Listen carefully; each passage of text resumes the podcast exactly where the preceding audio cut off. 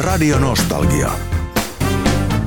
Susanna Heikki. Tällä viikolla vieraan valinnassa on mukana Ile Kallio. Tervetuloa. Kiitoksia ja kiitos kutsusta. Hei, aloitetaan. Äh, äh, teiltä tuli Kaija Kärkisen kanssa, joka on siis äh, vaimosi, niin yhteinen tämmöinen yhteinen elävänä live-albumi elokuussa. Joo. Äh, minkälaista tuommoista oli tehdä? Minä luin, että olitte aika innoissanne. No se, se oli vahinko. Me ei olla koskaan julkaistu mitään liveä. Ja vaikka me molemmat ollaan sitä mieltä, että elävänä esiintyminen on parasta, mitä musiikin kanssa voi tehdä. Ja tota, vuosi sitten, reilu vuosi sitten syyskuun kolmas päivä meillä oli Sellosalissa bändikeikka. Ja se oli eka bändikeikka seitsemän vuoteen.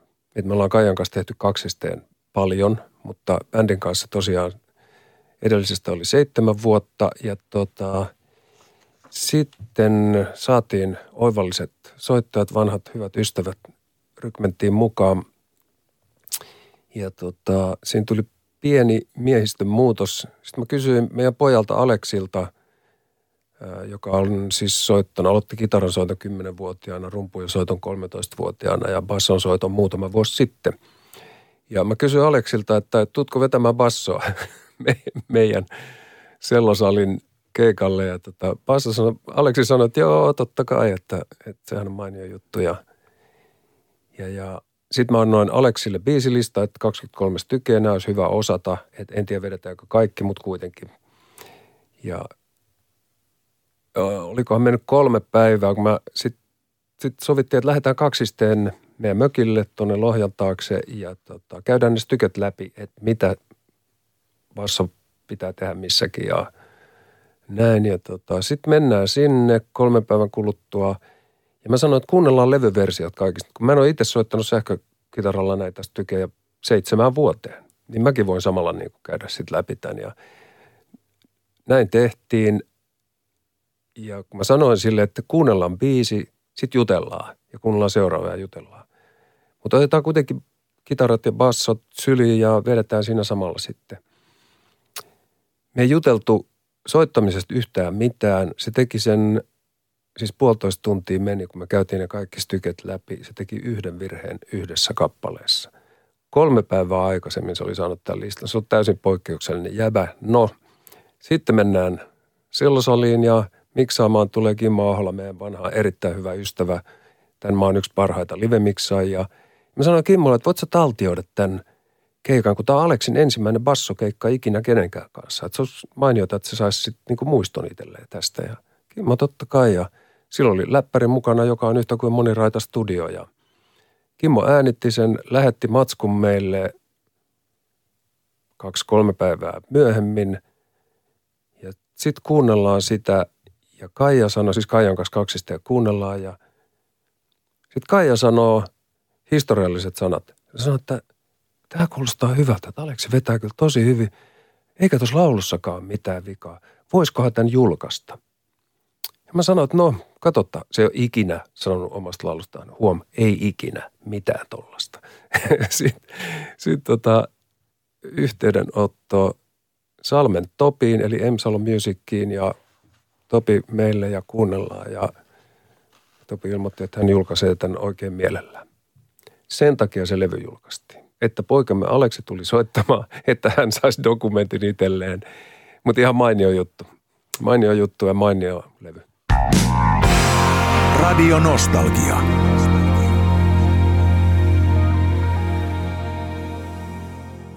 Ile Kallio on mukana tällä viikolla vieraan valinnassa ja olen jo vuosia sitten lukenut tämän legendaarisen tarinan siitä, kuinka kohtais, kohtasitte Kaija Kärkisen kanssa. Se oli tuolla Helsingissä jossain ö, kadun kulmassa. Muistelepa nyt pikkusen tuota hetkeä. Vuosi oli 90, eikö näin?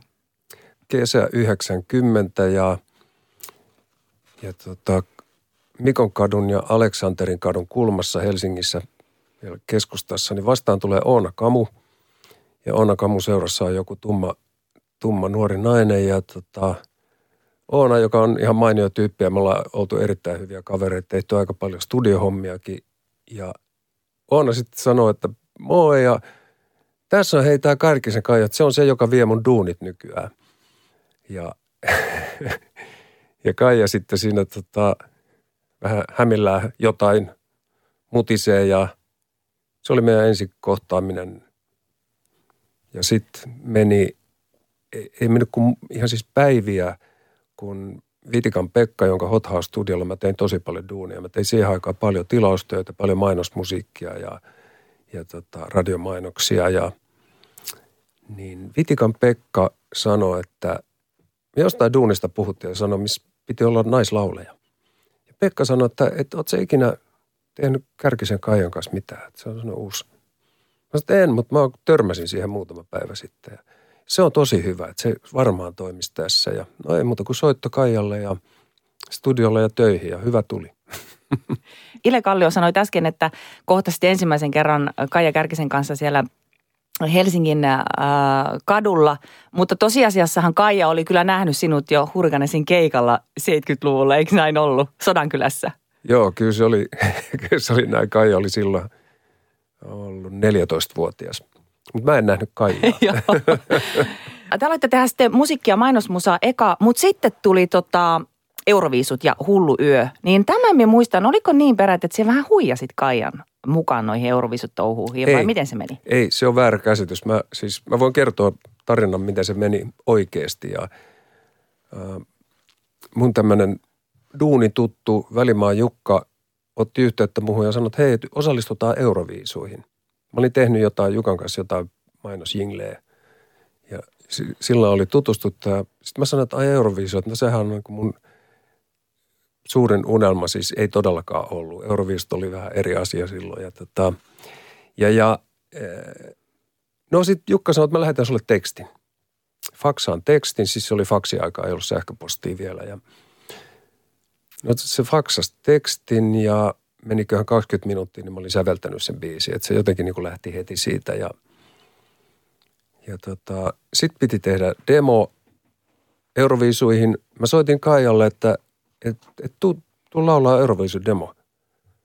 Ja se oli, niin kuin, se oli duuni. Silloin Kaija sanoi, että joo, totta kai mä tuun. Että mentiin studioon ja tehtiin ja sitten mä vein kasetin Ylen aulassa oli valtava pahvilaatikko, sinne metri kertaa metri kertaa metri jossa oli siis vuori C-kasetteja. Kaikki duunit toimitettiin siihen aikaan C-kasettina. Ja mä sitten tota, laitoin sen kasetin sinne ja myöhemmin mulle selvisi, että siellä oli yli 400 niitä kasetteja, eli yli 400 biisiä. Anyway, kasetti sinne, menee kaksi päivää, niin Yleltä soittaa yksi äh, tuttu tämmöinen kuvaussihteeri ja sanoo, että, että hei onneksi olkoon, että se teidän biisi menee sinne Suomen fin- Euroviisu-finaaliin, mihin valittiin, jos mä muistan oikein, niin 12 stykeä. Ja, ja mä olisin, että aijaa, no sehän hienoa. Sitten sanoin, no, mutta siinä on yksi ehto, että se kuka se laulaa, että sen pitää laulaa se. Mä sanoin, että mä en voi luvata sitä, koska mulla ei ole valtaa siihen, että, mutta mä voin kysyä, että se on Kaija Kärkinen, mä voin kysyä siltä, mutta tota, en, en voi luvata mitään. Soitin Kaijalle ja sanoin, että, että tuli tämmöinen, että tämä duuni vähän nyt laajeni tästä, että pitäisi osallistua tuonne Suomen, Suomen siihen finaaliin. Ja Kaija mietti vähän aikaa ja sanoi, että no, oon mä nyt sen verran kilpailuhenkinen, että, että kyllä mä lähden. Ja tota, no niin, sinne mentiin ja niin siinä sitten kävi, että Kaija joutui lähtemään Italiaan. Radio Nostalgia.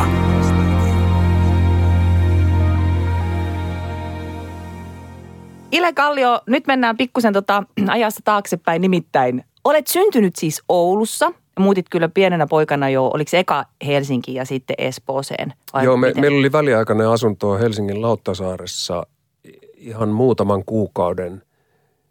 Ja sitten valmistui se rivitalo, mihin me muutettiin tuonne tota, Tapiolan laidalle, Niittikummu ja Tapiolan väliin, Tontun mäkeen.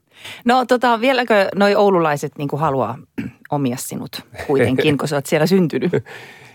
No tota, sitä mä en tiedä. Mä oon siis tosiaan, mä olin kuusivuotias, kun muutettiin sieltä pois, että mä muistan Oulusta ihan muutaman yksityiskohdan tapahtuman, mutta tota, en, en paljon, niin pienen lapsella en muisti vielä kauheasti rekisteröi.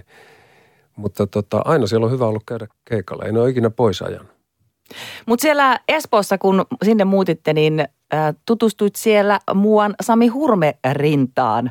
Ja tota, te teitte sitten, perustitte vähän niin kuin bändinkin siellä yhdessä. Joo, me, mun eka bändi oli Samin kanssa yhdessä. Bändin nimi oli Witchcraft ja tota, siinä oli kaksi kitaraa ja rummut, koska kumpikaan ei halunnut soittaa bassoa. Se oli, täytyy alleviivata, että se oli siis kitaristien. Silloin oli just noussut Jimi Hendrix, Eric Clapton, Peter Green, Jimmy Page. Nämä sankarit oli just noussut ja se oli niin kuin kitaristien kulta-aika alkoi siitä ja totta kai sitä nuoret jävät haluaa soittaa kitaraa ja kitarasooloja. Ile Kallio, toi Helsingin kulttuuritalo, se on legendaarinen paikka. Siellä on käynyt monet huippubändit aikoinansa esiintymässä ja siellä olet ollut siellä mukana katsomassa. Mitä siellä olikaan niitä bändejä, mitä sä oot nähnyt?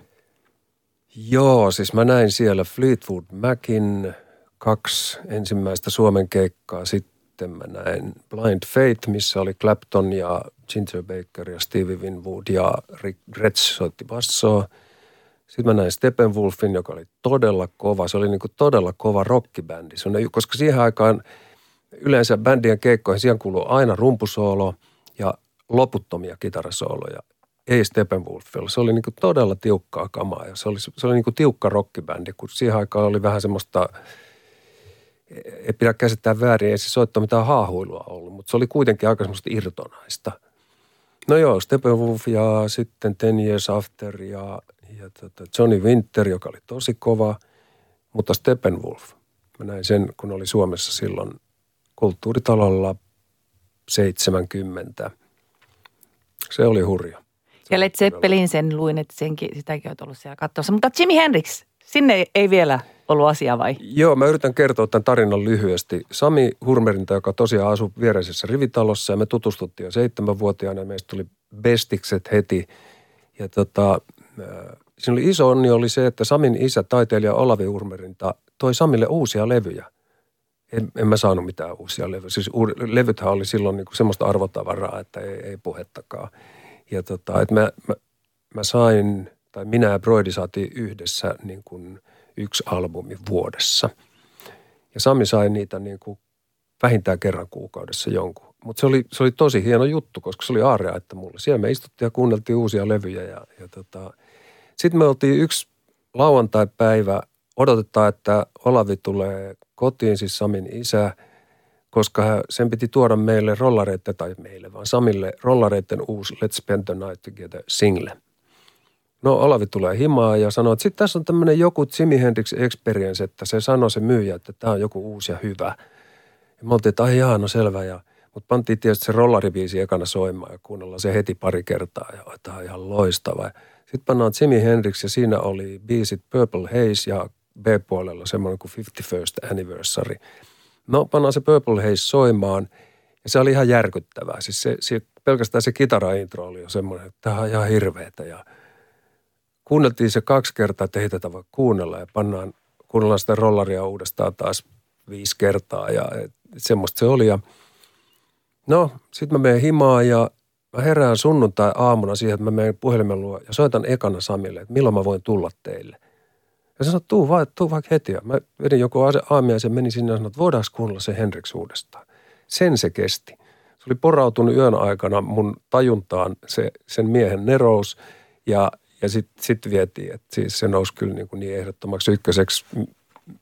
Eihän sitä nyt voinut estää mitenkään. Radio Nostalgia.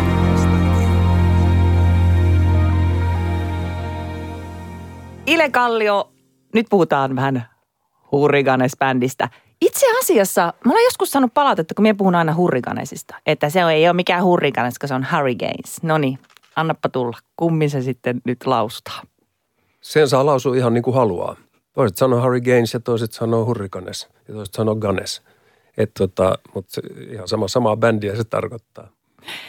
Äh, Ile Kallio, tosiaankin vuonna 1971 Remu pyysi sinut hurrikaneisiin. Kerrohan, miten toi tarina meni. No se meni sillä lailla, että mä olin siis just täyttänyt 16 ja mä oon himassa ja mutsi huutaa, että, että Ile, tuu puhelimeen. Täällä on joku Remu.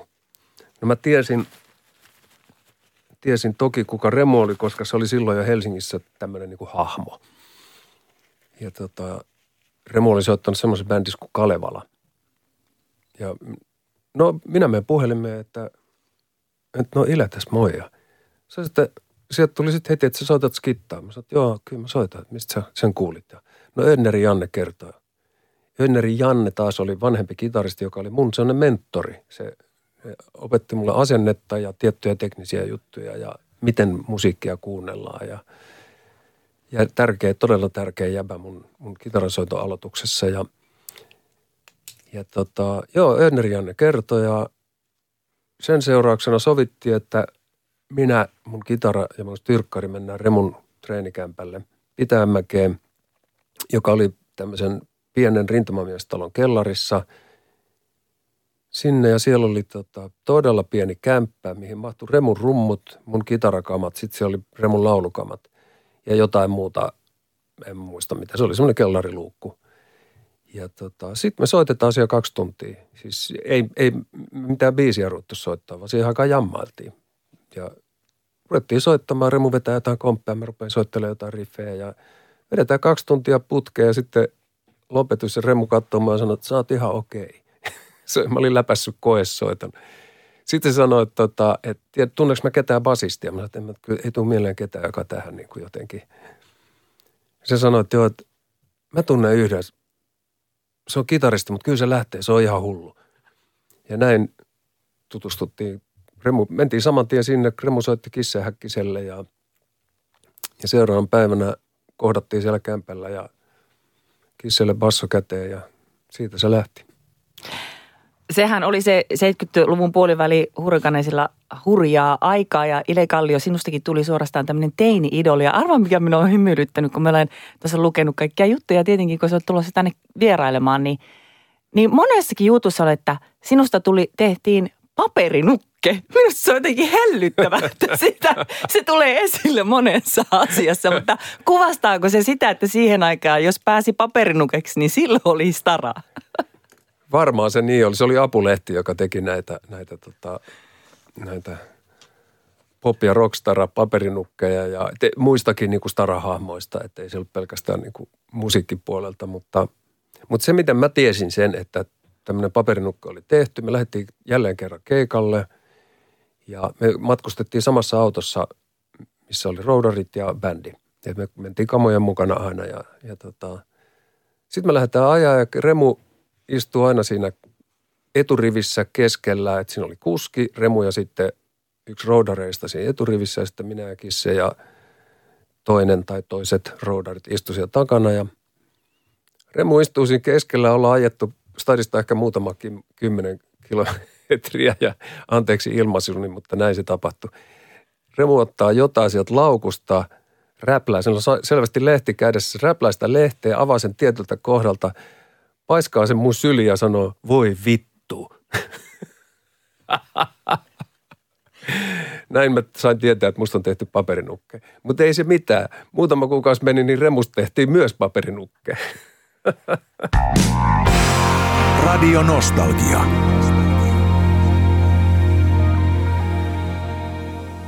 Ile Kallio, pakko kysyä semmoinen asia, kun tuossa jossakin vaiheessa – mainitsit, että aikoinaan sulle open, opetettiin myös asennetta. Niin kun puhutaan rockmusiikista, niin totta kai jos olet hyvä soittaja, niin aina plussaa. Mutta miten tärkeä se tuommoinen asenne sitten on, vaikka ylipäätään musan tekemisessä? No mun mielestä se on ihan oleellista. Siis äh, pitää tajuta ensinnäkin mun mielestä se, ja nyt täytyy muistaa, että tämä on mun subjektiivista mielipidettä, mitä mä latelen, mutta pitää tajuta se, että tota – että sitä omaa työtä pitää kunnioittaa ja pitää aina pyrkiä tekemään parhaansa. On se sitten keikka, siis ihan esiintymistilanne, tai sitten kun sä sävellät uutta matskua tai studiossa äänität uutta matskua, aina pitää pyrkiä parhaimpaan ja, ja, tota, ja sen, niin kuin, sen asenteen tärkeä juttu on se oman työn kunnioittaminen ja sitä myötä ehdottomasti kaikkien duunikavereiden työn kunnioittaminen. Et bändissä, jos, jos, jos se menee niin kuin valitettava usein se menee, niin tota, että välit menee huonoksi ja, ja se kunnioitus katoaa, niin ei ole helppoa tehdä hyvää jälkeä enää silloin. Että, tota, että se, on, se on mulle se niin kuin tärkein juttu. Ja kyllä se Remu oli mulle se isoin asenteen, niin kuin duuni-asenteen opettaja. Että, että tota, Hurricanesissa oli hieno komento, mutta Remu vaatii itseltään ihan yhtä paljon, ellei enemmänkin, mitä kaikilta meiltä muilta. Ja, tota, ja siellä mä opin sen, miten duuniin pitää suhtautua. Kaikki tähtäisi meillä siihen, että kun lähdetään keikalle, niin kaikki tähtäisi siihen, että se keikka tehdään mahdollisimman hyvin. Sen jälkeen kuka teki mitä halusi, se oli jokaisen oma asia, mutta keikka piti hoitaa niin hyvin kuin mahdollista. Ja sen muuten myöskin äh, näkee, itsehän en muista, äh, olen syntynyt 70-luvun alussa, niin en muista sitä hurrikanes-aikaa, mutta mä äsken katson äh, YouTubesta, niin olihan se kyllä, kun te lähdette vetämään, niin se asenne, sehän siis niin kuin näkyy, että oikein kylmikset meni, vaikka se oli sieltä 70-luvulta, kun te vedätte siellä. Miltä sinusta muuten itsestä tuntuu katsoa niitä? Tuleeko sulla itsellekin semmoinen, että ai jumakeikka, oli tuo aika kova? Tulee. Se oli kova bändi todella kova bändi. Kyllä niin kuin, esimerkiksi muistan semmoisen taltioinnin, joka tehtiin tuolla, mikä se oli, se oli silloin HTV tuolla Pasilassa. Se oli studio, tämä oli vuonna 77 ihan vuoden alussa. Se oli studio, missä oli kolme kiinteätä kameraa ja meidän kamat, eikä mitään niin kuin, siis, siis täysin pelkistetty. Betoniseinää ja joku, jotkut isot verhot siellä, ettei se nyt kaiju niin kuin järjettömästi ja – ja siitä livenä vedettiin viisi vai kuusi biisiä ja kolme kameraa kuvaa.